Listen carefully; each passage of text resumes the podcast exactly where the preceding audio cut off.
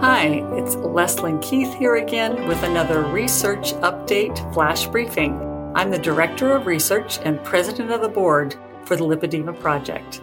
I like to keep you abreast of the latest research of relevance to lipedema with these flash briefings. Today, I'd like to tell you about a paper by doctors Allen, Schwartz, and Herbst. The paper is called Interstitial Fluid in Lipedema and Control Skin. It was published in the peer reviewed journal Women's Health Reports in October 2020. Because it is unclear if excess fluid is present in lipedema tissue, the stated purpose of this study was to quote, determine if fluid accumulates around vessels and between skin fibers in the thigh tissue of women with lipedema. End quote. They also wanted to determine if abnormally permeable or leaky blood vessels were present more often in the thighs compared to the abdomen in women with lipedema. So 110 women were enrolled in this study.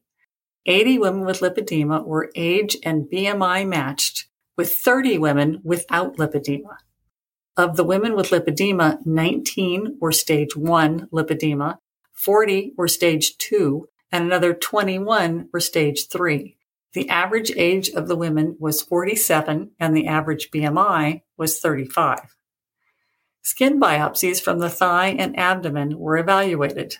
Fluid accumulation was determined by the spacing between the collagen fibers in the skin, as this would allow an increased amount of interstitial fluid to fill up the tissue.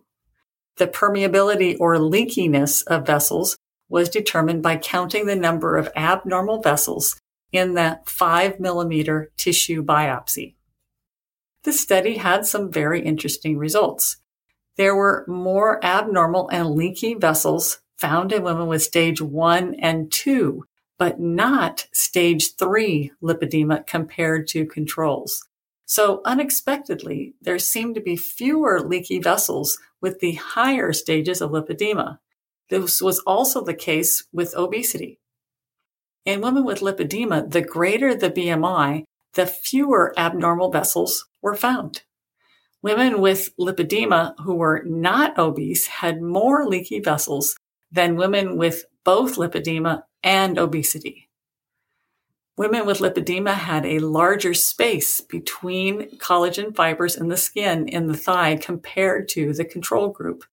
But abdominal skin actually showed no difference between lipedema and controls.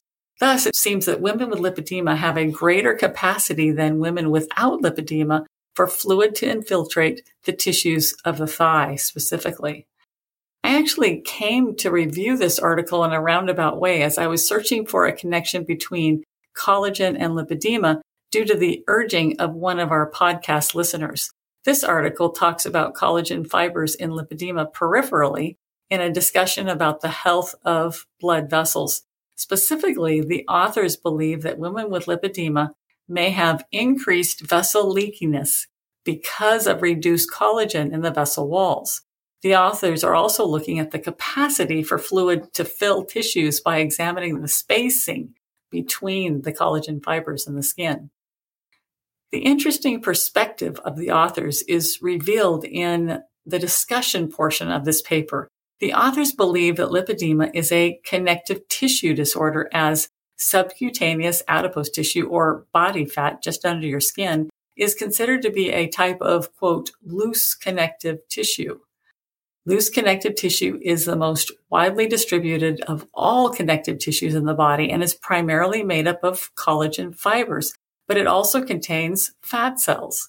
Its purpose is to give moderate amounts of elasticity and strength in tissues and organs, but its very looseness allows it to hold fluid and expand with greater amounts of fat tissue. This study demonstrates there are inherent differences actually in the connective tissue between women with lipedema and controls.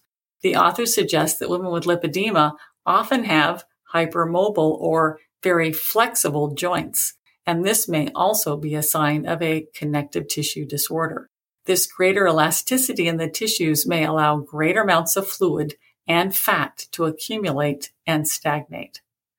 The authors go on to state that increased permeability in blood vessels, allowing fluid to leak into tissues, may be due to the damage of the vessel glycocalyx. The glycocalyx is a coating on the inside of blood vessels that forms a barrier to regulate the flow of fluid in and out of the vessel.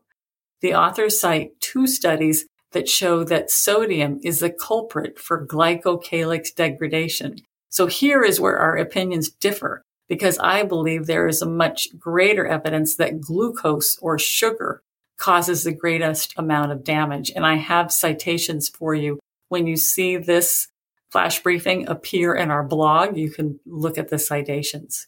So in one of the, the cited studies that they used in this paper, the mice were fed a diet with 1.6 grams of salt, but also with three grams of glucose.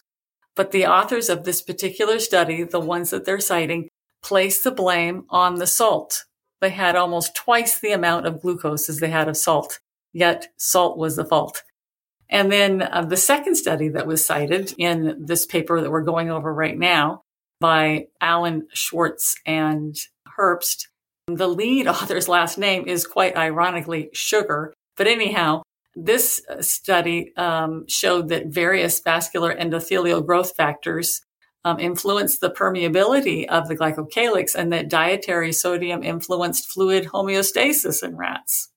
What it did not show is that dietary sodium had a negative impact on the glycocalyx. So I'm not sure why they even cited that study, except it mentioned sodium and glycocalyx. So although their statement that women with lipedema have a higher sodium content in subcutaneous tissues is true, it does not follow that there is a greater presence of sodium in the blood also, and that this could then damage the glycocalyx. There is no evidence that dietary sodium influences tissue sodium levels. However, it is known that sodium is excellent for fighting infection. So the higher content of sodium in lipedema tissue may actually, in fact, be an adaptive response due to inflammation and a protection against getting an infection. So I cannot support the conclusion of the authors in this study that women with lipedema should have a low sodium diet although I would like to caution you to consult your own healthcare provider to see what your own sodium intake should be. This paper is important for women with lipedema because it demonstrates again that there may be an edema or swelling component to lipedema.